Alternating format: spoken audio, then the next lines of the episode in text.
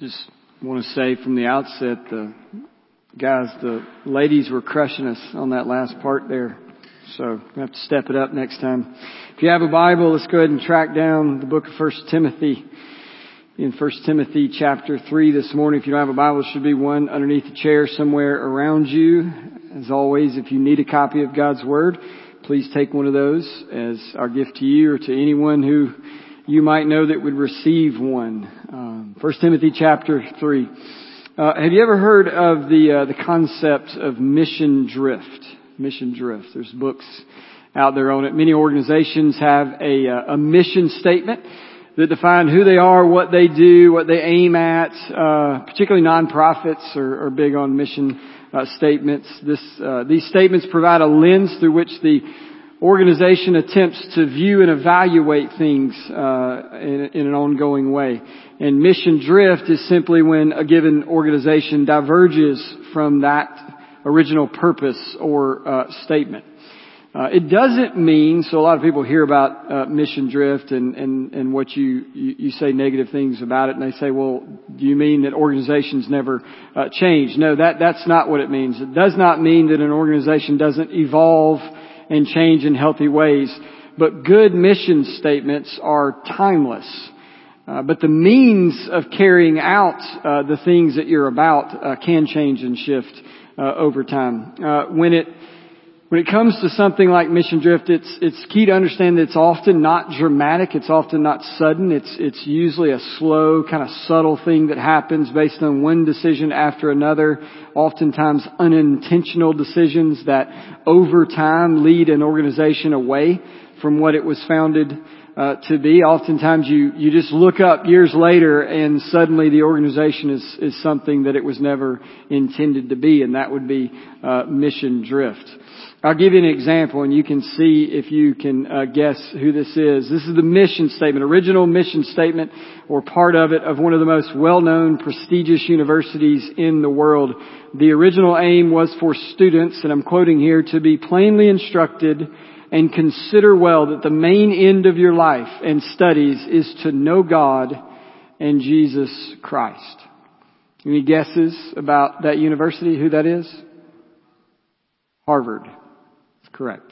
Harvard. You did say Harvard, right? I thought. Um, on the 350th anniversary of Harvard, they had a historian come in and study the evolution of Harvard, and part of the historian's conclusion was this: this university has become godless. What's really interesting is a hundred years into the founding of Harvard, there was a group that actually noticed the drifting of Harvard. And they concluded that an alternative was needed. Since Harvard was drifting away from this original statement, they included that an alternative was needed. So they moved a little south, created another university founded on the principle that truth needed to be seen in the light of Christ. And the new university, created out of the drift that Harvard was experiencing, became known as Yale. So, we could trace where Yale stands today as well. Uh, history gives us example after example of this. You can study the evolution of entities like the Pew Charitable Trust. Look at the way they started. Look at what they now support. The YMCA. Even for you kids that are a little older in this room, VeggieTales. And how it was started and then what it became after the fact. So, here's the application to, others, uh, to us this morning. Churches are not immune to mission drift. As weighty as it may be when a non-profit or a Christ-focused organization shifts away from its mission, it's much more significant when the church shifts away. Oftentimes there's connection there. The church drifts and the, the non-profits drift with them or vice versa. We just follow the non-profits. Now, when you dig into the causes of drift, even the subtle decisions or actions that lead to it are a part of it, when it comes to churches, there's some common causes that people have been able to identify that are very apparent. And one such cause is a simple lack of adherence to the mission statement. It's a, it's a forgetting of it. It's putting it in the background. It's not even knowing it in the first place. It's not upholding it. If it exists, it's just a sentence on a website or in a document. The members don't know it. The leaders forget it and there's little application of it. So why bring this up now? For one, we need to be aware that something like mission drifts drift exists. Uh, th- there's a preventative nature to what we are covering today in the next few weeks. Second, I think we or have experienced some early signs of this in one particular area. So the elders uh, have the privilege of getting together once a year on a retreat, which is, is a horrible name for it because it is, it is not retreatish at all. Uh, it's work, uh, but it's a privilege to do it, and we we do as much as we can in a short period of time. But among the many things we discussed this past uh, retreat, which was in June, was what appeared to be what I'm calling drift in the area of missions at PBC. We didn't necessarily talk about it as drift at that time.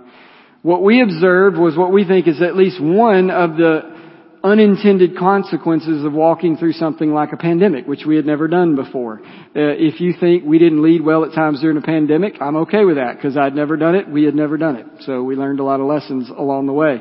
Uh, I'm sure you were perfect in your assessment of everything to do in response to COVID. So thank you for that and please write it down. Uh, but whereas as what I saw in this church and, and even heard from other churches, when we were able to gather back together, and even before that, something like community was enhanced. We saw the need for it. We were like, man, I really missed that. But mission faded a bit. And there's likely a lot of reasons for that, many out of our control, not necessarily a result of intentional decisions, likely a part of lack of leadership. The point today is not to try to pinpoint blame and to put that somewhere. That, I don't think that's a useful exercise. The point today in the next two weeks is to do what we should do anytime that we see something like drift happen or things that we should do to prevent drift. Anytime we get off course in any way and we notice that, and then on an ongoing basis, we always go back to God's Word. Okay? So we're, we're going to go back to God's Word and secondarily go back to the mission statement that flows out of God's Word. Because there's something that I believe as strongly now as I did when first got into pastoral ministry that God works by His Spirit, okay, through His Word in His people. Okay, God works by His Spirit through His Word in His uh, people. Any recalibration, correction, change, it all starts, should start right here. Okay? You don't start by tweaking programs or trying this idea or that idea or communicating better or worse or whatever. You always, you always go back here and remind yourself, be reminded, what has God said? Or if you don't know and you don't need to be reminded, you go for the first time and go, what has God said? And you let God's Word drive any change that might need to occur. That's the aim of today and the next two weeks. And our prayer is that, my prayer is that, that God will renew a passion in us for His mission. So, with that in mind, we're going to go back to a text and back to some content we've covered a few times, but I, I think, I pray that this will be a text or content or truth that we, we will have the privilege of revisiting a number of times in years to come. Okay, it's not a bad thing. God is repetitive so I think it's good to be repetitive. Um, I've got two questions for us today, questions we've looked at before that will aid us in going back to God's Word and secondarily revisiting the mission statement that flows out of it. And, and then zeroing in on one particular part of it, and that's, that's mission. Okay? So, uh, kind of a broad question and then a more particular question. First question, why does PBC exist? You could say, why does any church exist? And in light of the answer to that, how do we respond? How do we respond? And being a little more particular on our answer to the second question. And then everything else over the next two weeks, even what happened before this gathering, in a sense, is to enhance what we look at in these questions. So let's get to it. First question of the day. Why does PBC exist? This is, uh, this is, uh, let's call a huddle kind of question. This is, anytime we ask this, and we should probably ask it on a regular basis, why do we exist? This is, alright, let's get back in the huddle. Uh, this is the play we're running, everybody on the same page. Do you know your routes? Do you know your blocking assignment? Okay, you know where you're going, you know what you're doing, you know the check downs, you know all of that, and let's make sure we're on the same page. So why does PBC exist? Hopefully many of us know the answer without looking. We exist to glorify God through gospel-centered worship, training, community, and mission. That sums up who we are, why we're here, according to this word, not just our ideas. And I've said this, I've tried to say it in a number of ways over the years that I've been here. There are different ways to say that exact same thing. Okay? It's kind of like when it comes to the gospel, there, there are different ways to word it, okay? Different ways to approach it that are still the gospel, okay? So we don't have to be the word police. If we have a summation of something, we don't have to always be looking for certain words. But I believe that if a church submits to scripture, then they will in some form have these elements Okay? They will in some form have these elements as their mission statement if they have one, or they will hold to them. You don't necessarily have to have a mission statement. Uh, I've mentioned this before. I love the way that Matt Mason, friend and pastor at Brook Hills, I love the way he talks about it. He talks about the threefold task, or uh, the three distinctives of the church. And he says those involve worship, nurture, and mission. Okay, we break out that nurture part into training and community, but we're saying the exact same thing. Okay, we believe the exact same thing. The New Testament church is simultaneously a worshiping community, a growing community, and a missional community or a, a church on mission, a people on, uh, on mission, a community on mission. We're a, a faith family that worships, grows, and is on mission. And it's key to see that these distinctives are not in competition. Okay, they are not in competition. You never see mission set against community or vice versa in scripture. You can actually emphasize practical, loving care for one another while you still pursue the nations. That's possible. You can love doctrine and your neighbors. Okay? Okay, you can walk and chew gum. Kind of fits in the same category. We've done, if you're new here, uh, or just haven't been here for that long, we've done an entire sermon series on the mission statement. We broke down each part of it. You can find that on the website. Today's a very abbreviated version of that, which took several weeks to get through. So we're going to take that entire series, condense it into one sermon, and we're going to do that from Paul's first letter to his disciple Timothy. And all of these components are evident in this one uh, letter. So, as a reminder, if you're not familiar with Timothy, we, we went through this as well. So if you want more on Timothy, you can go find the sermon series on that. This is written by the Apostle Paul to his disciple Timothy regarding what Timothy is to do in terms of his leadership that he's providing in the church at Ephesus at that time. Okay? Not going to be hit everything in Timothy today, but we want to I want to show you how that mission statement that's on the screens is evident here. And to be clear, we didn't take that mission statement and put it in this letter. I want to show you how we drew it out of this letter and the rest of God's Word, okay? We, we don't find ideas and proof text them. That's the opposite of the way you approach God's Word. Don't find ideas and proof text them. Every now and then you'll have a good idea that actually was in the Word and you just didn't know it was there. But most often you go to God's Word and let it create your ideas. Alright, let it fuel the ideas. Alright, with that in mind, we'll go to the text. Verses 14 through 16 this morning.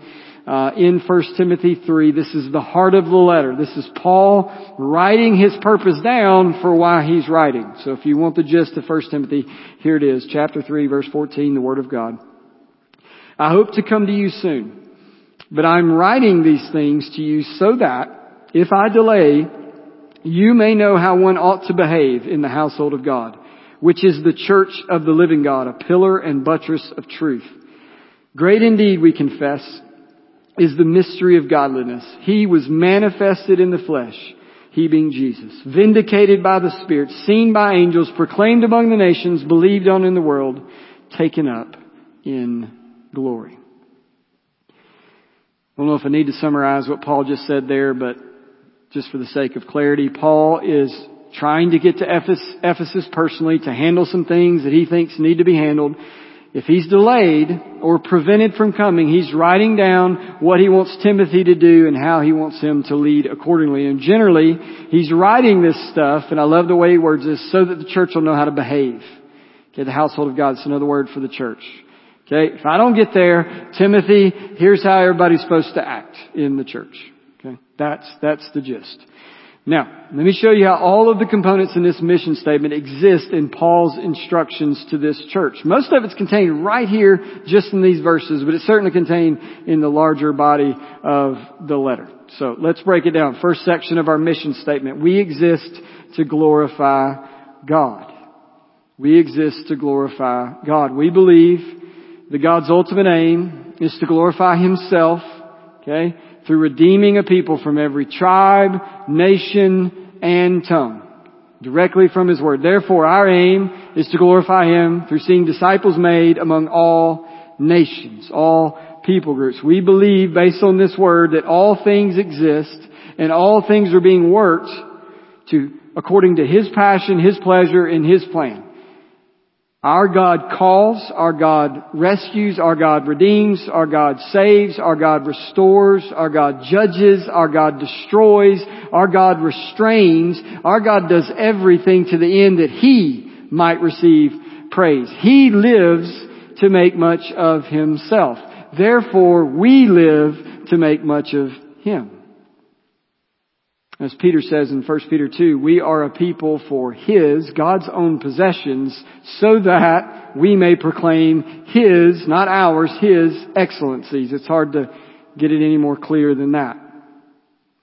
In the text before us, Paul calls us the household of God and the church of the living God. We'll talk about that household language in a minute, but it's clear here that we are His, okay? We are His household, His church.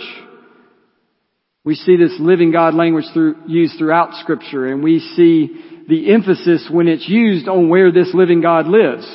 According to Joshua in the Old Testament, the living God is among you. God said He would dwell among His people and that they would be His people and they would be there and He would be there, or they would be the, His, uh, their God. Sorry, said that all backwards. He would be their God and they would be His people. In the Old Testament, this is brought about through the tabernacle first. He's dwelling in a tabernacle and then in a temple, which all changed in the New Testament. There's no longer a physical temple. Now the Bible says we are the temple. We are called the temple of the living God.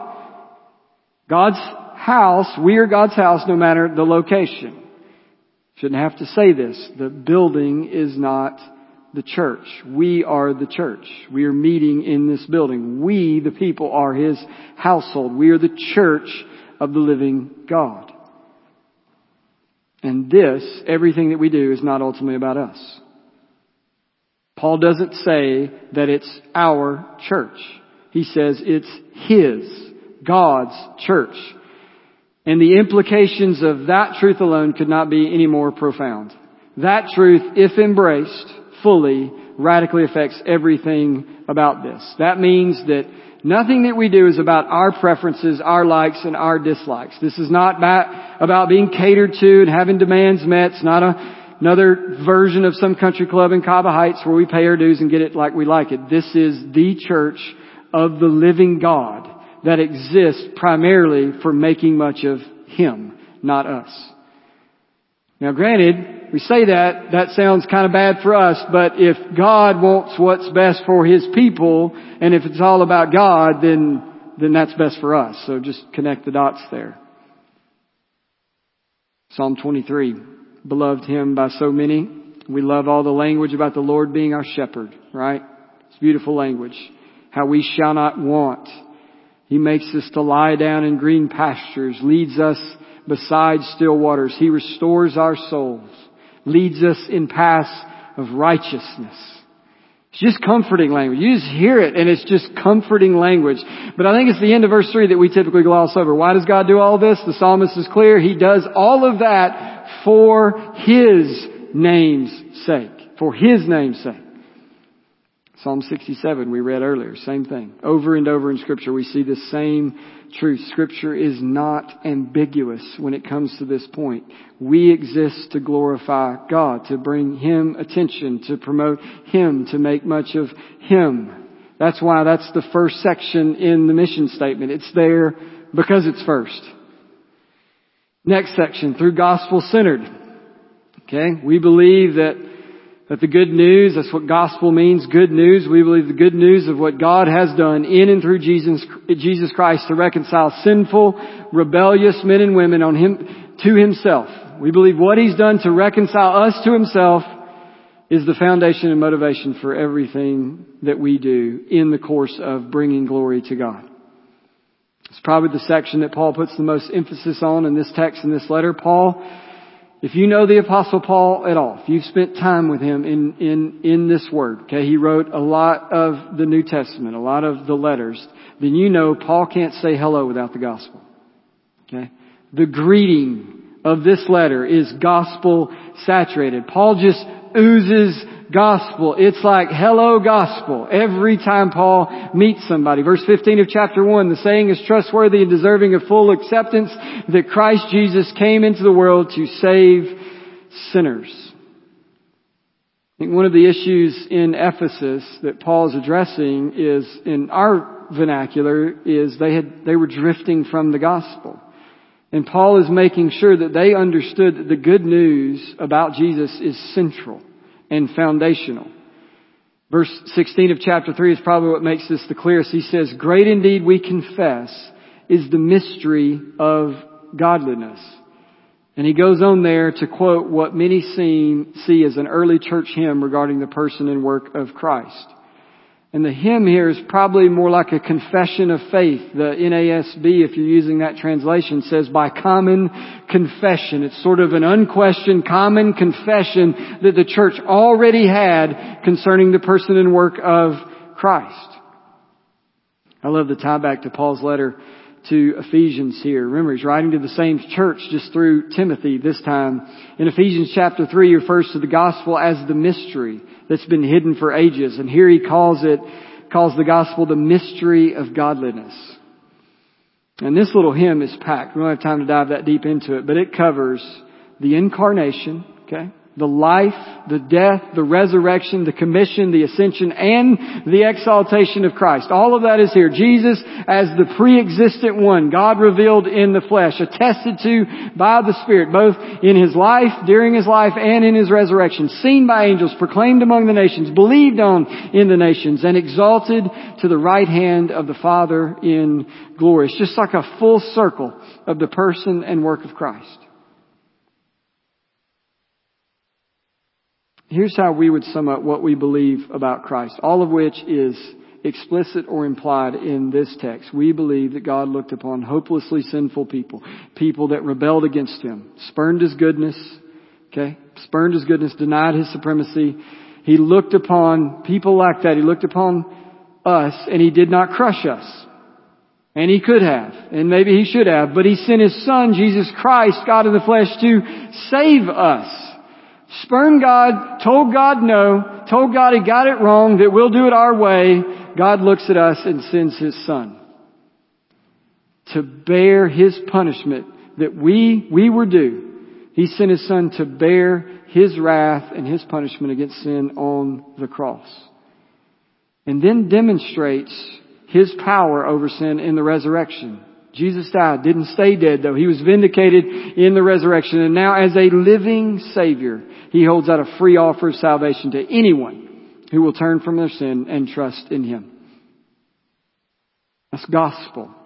That's the good news that is proclaimed and believed on among the nations. And that's what we are to keep central. We keep it central because the Word keeps it central. Jesus Himself makes clear that he is, he, okay, he's not in the center of it in terms of page count, but he says everything's been pointing to me. Everything is about me. He opens up his early disciples' minds to understand that it's all been, it's all been coming to him and it's all flowing from him. Just before this hymn, Paul calls the church the pillar and buttress of truth. And we'll talk about that more in just a minute, but in short, we are to uphold truth. We're to uphold this great confession. It's the truth of this confession that creates the church, and it's now the church's responsibility to uphold it. Church doesn't exist without this confession. So Paul says a lot in this letter, but he's clear that the gospel is foundational, the gospel is central. You could ask the question, so if you look, the church in Ephesus is struggling. Paul said, I really want to get there. Not sure if I'm going to make it, but I'm going to write a letter to Timothy because I left him there and I want him to take care of this. And so all of these issues that he wants to address in a struggling church, what does he make sure is first and foremost? The gospel. A reminder of the good news of Jesus Christ. Just like he told the Corinthians, this is of first importance. It's what we do as a church, as churches. We spend days, we spend years, we spend weeks just rehearsing this over and over and over again and seeking to apply every aspect of it to our lives. Seeking to let it be the filter through which our lives are lived. This is our great common confession as the family of God. Next section. And this is where we move into four distinctives, worship, training, community, and mission. First, we glorify God through gospel-centered worship. Okay? Worship should serve as both the fuel for everything we do. Okay? Get kind of fired up. You just kind of see the practical nature of that. You get a little fired up in worship. But it's also the response to everything we do. According to scripture, all of life is worship, meaning all of life is a response to who God is and what He's done in Christ. All of life is an ascribing of worth to God. We're in the midst of corporate worship right now. It's a vital component of what the church is to do. Paul has instructions in places about corporate worship, but I love how he demonstrates to us a life. He gives us an example of a life that it just overflows in worship in response to the gospel. You go back to chapter one, he's rehearsing the gospel and he's rehearsing what Christ has done and who he was apart from Christ or before Christ, how sinful he was. You can almost, in the language of chapter one, you can just see the excitement building. You just feel it building in Paul and then he just bursts out in chapter, in verse 17 of chapter 1, he says to the King of, of the ages, immortal, immortal, invisible, the only God, be honor and glory forever ever, and ever. Amen. When have you ever written that in the, at the beginning of, or at the end of the first paragraph of a letter? Like he's just getting excited talking about the gospel and remind, He's writing a letter to address issues, but he's so excited about the gospel. He gets one paragraph in, one chapter in, and he just bursts out in worship. It's almost as, as if he had to take a break. And then you can just see the language come back down as he picks the pen back up or whoever's writing this for him. Paul's just giving us a snapshot of the Christian life. He's rehearsing the gospel and can't contain himself. It's just another reason or another argument why the gospel needs to be central in our lives. Because a gospel inundated life is a worship saturated life. A gospel inundated life is a worship saturated life. Worship involves a rhythm of revelation and response. Truth is revealed and we respond. This goes for all the elements, but just a point here that you have to keep these connected. We exist to glorify God through gospel-centered worship. Contrary to popular opinion, worship is directed to the glory of God and not the pleasure of human beings. We get pleasure through glorifying God in worship. So let's keep it all connected. Next, training. We value getting trained in ministry so that we can put what we know about God into practice for the building up and edification of the church. If you weren't here last week, whole sermon focused on training the next generation that I think is applicable to training in general. We've somewhat dangerously drifted toward a culture that's big on spiritual experience, emotions, methods, but weak on theology. Sound doctrine is boring, unattractive, divisive in many ways. But I've not, I've not lived in other eras, whatever you want to call it, centuries, so I'm not going to make absolute statements, but it seems that in our day we should be more desperate for doctrine, should not want less doctrine. I'd love to be able to take a pastor from a few hundred years ago, sit him down, see what he thought the pastor needed to know in that day or just the general Christian in that day. What do you think you need to know in this day? Because social media, the internet, all the forms of information dissemination that we have has shrunk the world. Everything is brought to our doorstep or in our hands or in our pockets. And there's this burden that's put on us to be an expert on everything. How do you handle issues of gender, complexities of politics, climate change, immigration, racism, sexism, mass shootings, and the list goes on and on and on. So much complexity. And I'm not saying any of those things are necessarily new. I'm just saying they are much more widely known, discussed, and near to us than it seems like they ever have been. And I'm not saying we have to be experts on all those, like we'd be failing miserably. If you think you're an expert on all of those, you're arrogant and you need to stop sharing your opinion on every one of those because you are not an expert. You probably need to be quick to listen, slow uh, to speak. I know that's the category I fall into when it comes to many of these. We don't have to be experts, but we can't retreat and hide. These things, none of the things that are going on in our culture caught God off hand. And He's given us His Word, He's given us His Spirit, which are sufficient for us. According to God, in His Word, we have all that we need for life and godliness. But it's not going to come to us in our sleep. You're not going to go to sleep tonight, wake up more godly. Okay? It's just not going to happen. It's where training comes in. Talk about it often. Ephesians 4 says that one of the main jobs of the elders in the church is to equip the saints for the work of ministry. So we want to make it a high priority to do the best that we can to train the people of God to engage in the world with the truth of God for the glory of God. Let me say that again because that's a mouthful. We want to train the people of God to engage in the world with the truth of God for the glory of God. We certainly want to do that with the next generation. You can't read, hopefully made this point last week, you can't read the New Testament and walk away thinking they didn't care about doctrine. Very beginning of the church, they're focused on doctrine. The apostles teaching a set of teaching that already existed. Doctrine could not be more important in this letter and the next letter to Timothy. According to verse 3 of chapter 1, Paul left Timothy in Ephesus to combat false doctrine. Verse 10, he talks about things contrary to sound doctrine. You get to chapter 4, he talks about the good doctrine that Timothy had followed. He tells Timothy to devote himself to teach, to keep a close watch on his teaching. Chapter 6, he goes after those that would teach a different doctrine that doesn't agree with the sound words of Christ. He ends the letter exhorting Timothy in, uh, to guard the good deposit that's been entrusted to you. And you keep reading in the second Timothy, he just keeps saying this stuff over and over and over again. So this entire letter stresses the importance of guarding sound doctrine. But look again at what, what you just have in these verses. Verse 15, again, the church is the pillar and the buttress of what? Truth.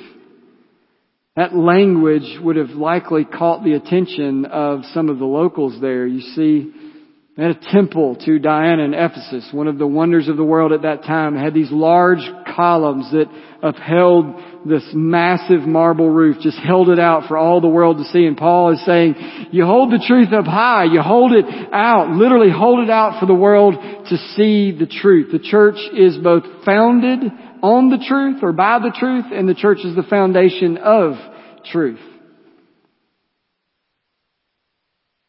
Think about the process. People respond to what Christ has done and they're formed into what? The church. What does Paul go around doing? Proclaiming the gospel, people respond, and then he forms them into churches, into the church. And then the church is given the responsibility to uphold the truth, to uphold it against false teaching, to hold it out to the world. One pastor said the church depends on the truth for its existence. The church depends on the church for its, or the, the church depends on the truth for its existence. The truth depends on the church for its defense and proclamation. That's why we want to emphasis on training. That's why it's part of the mission statement. And training happens in a variety of ways. It's happening right now. If you're not asleep, it's happening right now. It's what happened before this gathering in core training as adults had an opportunity to sit and receive from the wisdom and experience of Alex Sisson when it comes to cross-cultural engagement. The next generation received age appropriate training in their classes this morning. If you neglect to lean into, participate in core training, you are missing a great opportunity to receive accessible biblical theological training in the context of the local church. Training happens in some form across the board with certain areas of ministries giving more emphasis than others. This gathering, core training, midweek, have a heavy training component. I would urge everyone, make a renewed commitment. Lean into these things. Why? For the glory of God. Paul tells Timothy in chapter 4 that bodily training is of some value.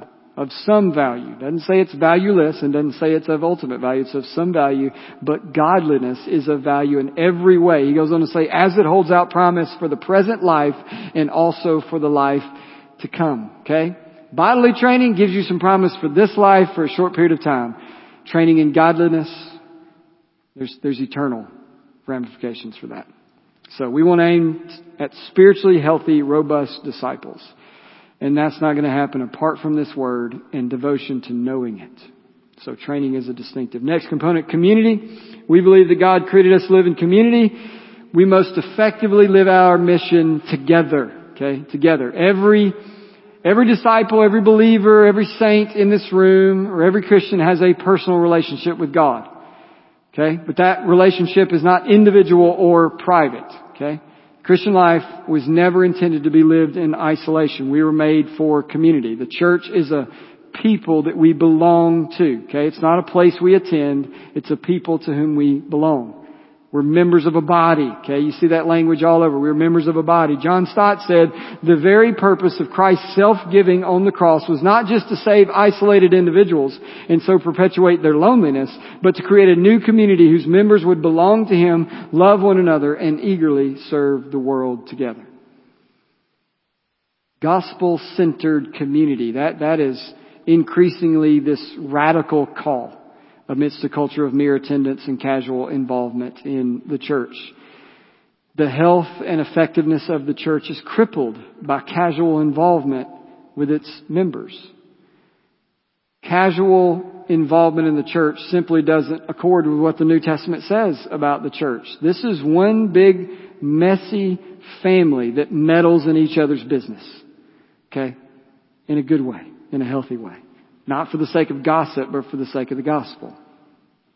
Again, this is one of those components that's all over this book, but specifically in these verses where he calls the church the household, the household of God. Another way of saying the family of God. We make this great confession together we're adopted into a family. It's a lot like earthly families. When you married your spouse, you got the whole, maybe dysfunctional, maybe not dysfunctional family. You, you got it all. It all came along with I do, okay? So, eh, Everything in this body all comes along with I believe, okay? different vow that you made. We did, again, with most of these, an entire sermon series. We did one on community and how that's most visibly expressed through membership in the local church. Be a good one to go listen to. Local churches, this is a local church, are expressions of the global church. I would love to debate or discuss, if that makes you feel better. Some people like shy away, oh, we're going to debate. No, okay, we'll discuss this, this statement that I would say you can't truly uphold the biblical picture of community apart from membership in the local church. You can't truly uphold the biblical picture of community apart from membership in the local church. Simply not possible. We're made for community. Last component, and where we'll spend the next two weeks, mission. Mission. So we believe based on this word, God deserves worship from all the peoples, all the people groups, all the tribes, nations, and tongues on the planet. And it's our desire, hopefully, to see the gospel not just transform our homes and our community, but all nations. Therefore, we exist to make disciples wherever we are and among all the na- all the nations, all the peoples on the planet. So the church, this church, does not exist for its own sake, but in order to participate in God's mission. It's not an optional program. It's an essential element of what the church is and what the church does. We sum this up in our Vision Mission Goal document. Uh, that's a big part of the mission of the members class. It says this, our ultimate strategy as a church to be disciple makers who worship God, get trained, live in community, in our own mission. This is where every local church has to always look in the mirror, continue to look in the mirror, make the assessment. If we're not caring for each other, if we're not growing in Christ, if we're not proclaiming the gospel, if we're not supporting the work of the gospel, so that other people can be saved from their sins for all of eternity, then something's off. Let me say that again. If we are not caring for each other, growing in Christ, okay, proclaiming the gospel, supporting the work of the gospel so that other people can be saved from their sins for all of eternity, then something is off. These are not like obscure radical things that the church is to do. It's like, you don't have to dig for these. You don't have to dig for the things I'm talking about here. It does not take a seminary degree to find these things on the pages of scripture. This is why the church exists.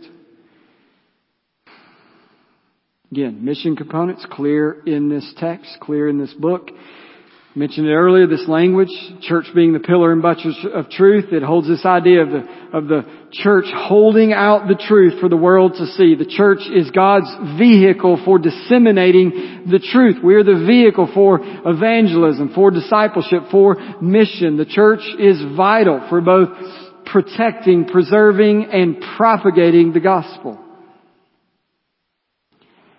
So the imagery here points to mission, but this confession, this hymn points to it as well. The confession talks about Jesus being proclaimed among the nations and believed on in the world. This references the mission that Christ has entrusted to His followers. Go, you know the mission, Matthew 28. You want to, you want to dive deep into that? Show up to core training next week. Hear Pastor Al Jackson talk about that. Go and make disciples of all nations, baptizing them in the name of the Father, Son, and Holy Spirit, teaching them to observe all that I have commanded you. The, interesting thing that I think we often forget about that commission that was given to us is the completion of it, the victory of it, the end of it is promised and told to us. Revelation says that someone, that people from every tribe, nation, and tongue will respond. The peoples will come to know God. The mission will not fail because we have a God who is beside us, the truth of God with us, and most importantly, the Spirit of God in us. It's a guaranteed mission success in the long term. With that in view, we'll turn quickly to the second main question before us today. In light of all this, in light of why we exist, how do we respond? How do we respond? Um, I said near the beginning, we're only focusing uh, this application. We're only really going to answer this question uh, when it comes to just the mission part. Okay, we could dive into this for all of these, but I've got three questions, three additional questions to aid us in answering this question. Our um, vision document, again, if you've been through the new members class and you've seen this, it elaborates on three areas of mission: personal, local, and global. So personally, almost everyone has a situation that is unique to them and people that you interact with that nobody else really does. As a result, every disciple of Christ has to ask how they can personally apply the commission that they've been given. Locally, we seek to have an impact on Cahaba Heights, Greater Birmingham area. We want to be engaged personally and collectively in what God is doing in the context He has put us. Globally, again, we were created and redeemed to impact all nations. We want to be a church that is obedient to Christ's commission to see it go to the nations particularly we try to emphasize to those nations that have little to no access, that are unengaged, unreached peoples. With that, I want to point you to a resource that's been glaring at you as you walk in the door for now a little over a week because it was put out uh, last week. So there's this booklet on the front of the kiosk. By the way, as of right now, if something is sitting on the front of the kiosk, okay, it's not a display case, it's a go take it case, okay? Sometimes, and I hopefully will tell you, because if you become accustomed to walking up and taking things and we put stuff that you're not supposed to take, we will tell you about that. For now, we want these to disappear. Alright, we want to print more of these so you can pick it up in the kiosk. And you might uh, say, and there's two things up there. I'll get to this one in a minute. So I'm talking about uh, this one. So you might look at this missions guide as a starter kit. Doesn't give you everything you need to know. That's not the intention. Okay. David Brown challenged me to cut it down, make it more precise. And, you know, I loved his feedback when I sent him the first draft. He was basically saying, uh, you said too much, but say more. And I really didn't know what to do with that. So I just tried to say the same amount better and it probably still needs a ton of work. Uh, but part of it contains information about these three areas of mission and the three questions that I want to ask. So let's work through each of these very quickly. First area, personal. and there's a question, who is your one? And that is tied to this resource. It's been around here for a little while, produced by the North American Mission Board. It's a 30 day prayer guide. There's some bookmarks out there too that, that go along with it. 30 day prayer guide to help you, to aid you in engaging someone with the gospel. Okay. The missions guide kind of gives you a little bit of background on how to use it, but I think it's pretty self-explanatory. Uh, just what I want us to imagine, what if every member of PBC was to take one of these and pray for the salvation of just one individual? What would happen if we committed to pray and to intentionally proclaim the gospel to one individual in need of Jesus? With no deadlines, it, just, it says 30 days. There's no deadlines on this. Okay. If it takes a year, that's fine. If you put somebody's name down here and you pray for 30 days and you're even faithful to share with them over those 30 days or at some point and the Lord doesn't answer, doesn't mean move on. Okay. Hopefully let the Lord give you a little more clarity than just 30 days. Uh, but you can just start over. Grab a new book and you'll see it's got blanks for a name in it. Um, so you get that booklet. You'll see each day has a text to read and meditate on, and then a guided prayer with blanks in it that you can put an individual's name. Okay? You don't have to share that with anybody. It'd be great, but bring some other people along and let them know who you're praying for. And they can help you with that. So, and the bookmark is just something you can put their name on it and it's got the text for each day just as a reminder. So, I'm just exhorting us toward faithfulness in this regard. Just pray, proclaim, see what happens, let the Lord work. Okay? Uh, I don't know about you. I would love to see what the Lord would do through that if we would all faithfully lean uh, into it. So, um, all right.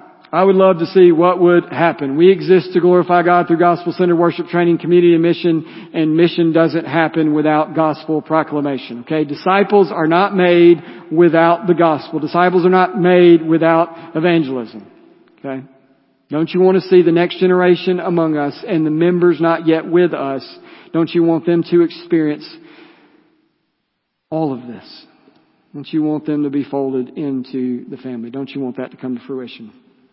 in a real way in order to see that happen. Maybe you just start with one question. Who's your one? So, if you want to go big in mission, sometimes you start small. Okay, if you want to go big in mission, start small and watch things grow. Next, local. How are you engaging? This is where engagement comes a little more corporate, mission comes a little more corporate. How are you impacting the community around us as a church? I've said from day one, and I stole this language from somebody else, it's not of me, but particularly have applied it to local and global. We have a regulated free market when it comes to missions. Okay, no one is holding you back or me back from mission but you. We want everyone to feel the freedom to go and do, but we want to regulate that. Meaning we want to evaluate, is it healthy? What equipping do you need? What help do you need? We want to evaluate whether it's something that would be good for the whole church to get behind and, and it becomes a church partnership deal. So, if you are not involved, you are the one hindering you. Now granted, we want to lead and shepherd in that. I'm not trying to blame. I'm the one hindering me. Trust me. Continue to try and support and promote. And that's what you have listed in this guide. So you can look through this, spend time praying through it, see what opportunities exist here, how that might spur you on. If you've never helped out with Families Count, maybe talk to someone, reach out to me, I'll put you in touch with someone, hear from others what it's been like to be a part of that. In light of the Dobbs court decision, lean into something like Save a Life and other pro-life causes. Friendship partners is like a, like a layup for engaging with internationals in this city literally being a friend of an international that comes here to study. Here's my challenge. Next time you see the email or the announcement or hear the announcement about a local opportunity, just sign up, dive in, see what happens. Sign up, dive in, see what happens. So how are you engaging locally? Um, by the way, uh, this there's a section in the booklet that says, "What do I do now?" Okay, you may read through this like I don't know what to do. So there's a section that says, "What do I do now?" near the end. Okay, trying to say, I don't know what to do. Here's what you do.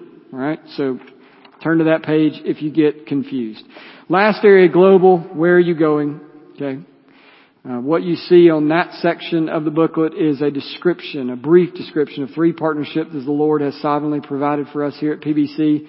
Uh, if you've been a part of members meetings or just generally paying attention over the past couple of years and you know that COVID along with other factors just said, alright, we want you to hit the reset button on missions.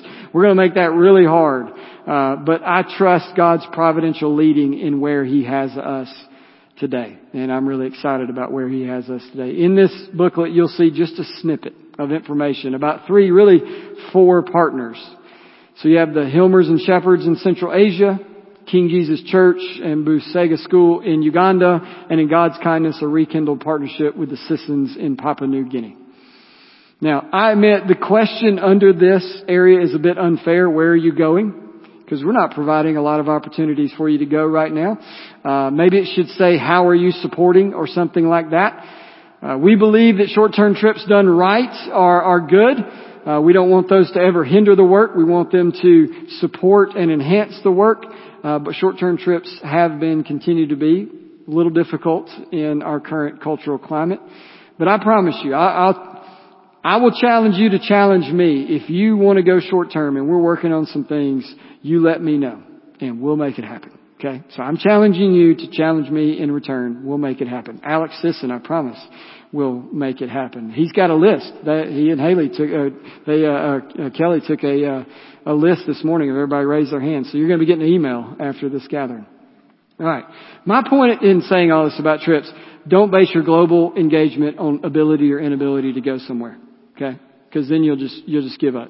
Use this as a prayer guide. It's meant to be partly that. Or as a catalyst to, to want to gain more information about a partner. Let increased knowledge about what we are doing lead to increased affection that leads to increased care that leads to increased engagement with our partners. Okay? Increased knowledge that leads to increased affection that leads to increased care and increased engagement with our partners. Okay. How about this? If you want to take an additional step, there's some recommended resources at the back of this. So, some great books, some of them really short that you can read. Start checking off that list. That's part of your training Okay? I guarantee this, our partners will benefit greatly from more missionally sanctified versions of each of us. So, go read, grow. Alright, so, there's a starting point. That's all that is.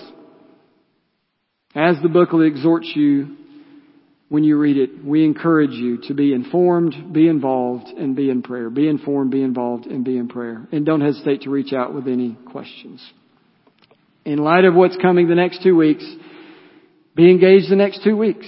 Okay? That'll be a part of jumping in, of being informed. Come next week and receive just a wealth of wisdom from somebody like Al Jackson who's just spent the majority of his life just pressing that missions button over and over and over. He'll be in core training and then he'll be preaching here. Come back the week after that. Hear the second part of what Alex has to offer. Come hear what David Burnett has to say about the unreached. Okay?